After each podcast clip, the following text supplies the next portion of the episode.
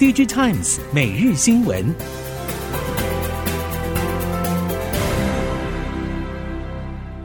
听众朋友您好，欢迎收听 Digitimes 每日新闻，我是袁长杰，现在为您提供今天科技产业的新闻重点。首先带您看到第三类半导体碳化系大厂竞技赛升级，功率元件龙头英飞凌拍板在马来西亚建全球最大8寸碳化系晶圆厂。此举跟不久之前才宣布在重庆建8寸晶圆的碳化系龙头意法有互别苗头的意味。供应链业者表示，因为成本竞争力比6寸明显提升，近年各碳化系大厂纷纷加码8寸晶圆新产能投资。英飞凌与意法的缠斗升级，两者同样锁定中国市场，但是锁定的客户群不同。另外，英飞凌使用的沟槽式与意法主导的平面型两种技术，缠斗将越演越烈。国际 IDM 大厂纷纷宣布最新碳化系扩厂计划，锁定了正在快速成长的电动车及能源基础建设等需求，而且扩产脚步正以全球尺度快速扩张。半导体业界人士表示，亚洲主要市场的碳化系需求近期确实往上攀升，除了中日韩等国车厂需求之外，不少车用供应链在东南亚的生产据点也开始需要碳化系的在地供应，来因应逐步攀升的电动车需求。另外，太阳能等绿能发电系统对碳化系的需求也相当可观，相关的基础建设需求正在快速成长。AI 伺服器需求畅旺，但是伺服器 ODM 表示，除了 AI 一枝独秀之外，下半年出货仍然严峻。而且即使客户都抢着要 AI， 却不一定有 NVIDIA GPU 可用。业者形容像是回到疫情期间有单没料的情况。此外，通用伺服器受 AI 排挤影响，下滑幅度将会比原先的预期更大。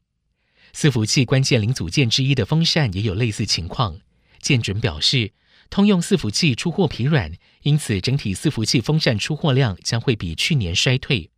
只是 AI 伺服器风扇需要2颗马达，平均单价也比较高，仍可带动营收成长。美系 AI 高效运算晶片大厂 NVIDIA 超微先后访台，引起供应链和市场高度关注。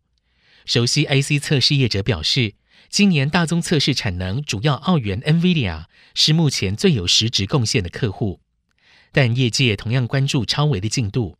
对此，高阶测试界面业者认为，今年第4季开始会持续热身，但是对超微供应链来说，真正会有明确爆发的时间点是落在明年。因此，今年下半年将会是先蹲，明年可望迎来后跳。能够卡位高频高速技术的测试界面业者，才有机会在明后年迎来一波 mega trend。 时序进入第3季，台系 IC 封测业者表示，景气有走出谷底的迹象，只是回升速度没有预期快，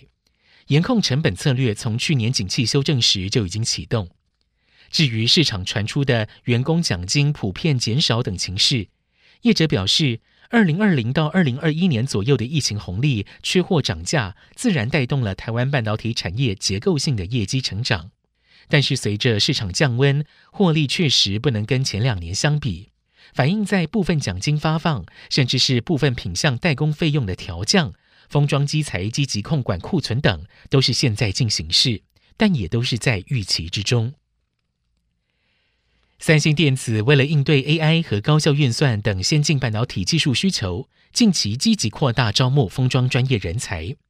韩国媒体首尔经济引述业界消息表示，三星半导体及装置解决方案 DS 部门将补充先进封装事业组人力，时隔4个月再度招募人才，包含半导体材料研发、先进封装设计、异质整合技术研发、封装制程研发等职务。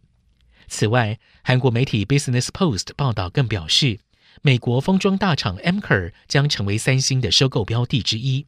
不过，目前这个传闻尚未获得证实。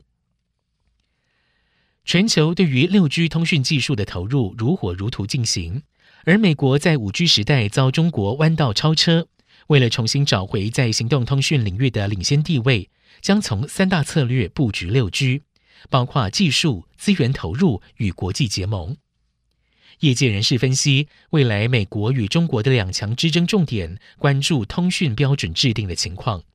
在今年世界通讯大会上海，中国三大电信营运商纷纷揭露在 6G 方面的进展，采取各自负责 6G 部分技术、各司其职的方式进行。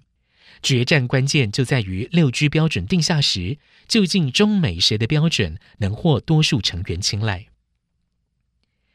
显示驱动 IC 法说关键周登场，继上个礼拜第一棒天钰之后，联咏、奇景、瑞鼎、敦泰将接力登场，对于下半年的市况提出看法。根据市场低气压的氛围以及天钰释出的展望，今年下半年恐怕不会有太明显的传统旺季效应，要延续第二季急单窜出带来的出货热度将有不小挑战。各家业者能凭什么产品线突破重围，将会是外界关注的焦点。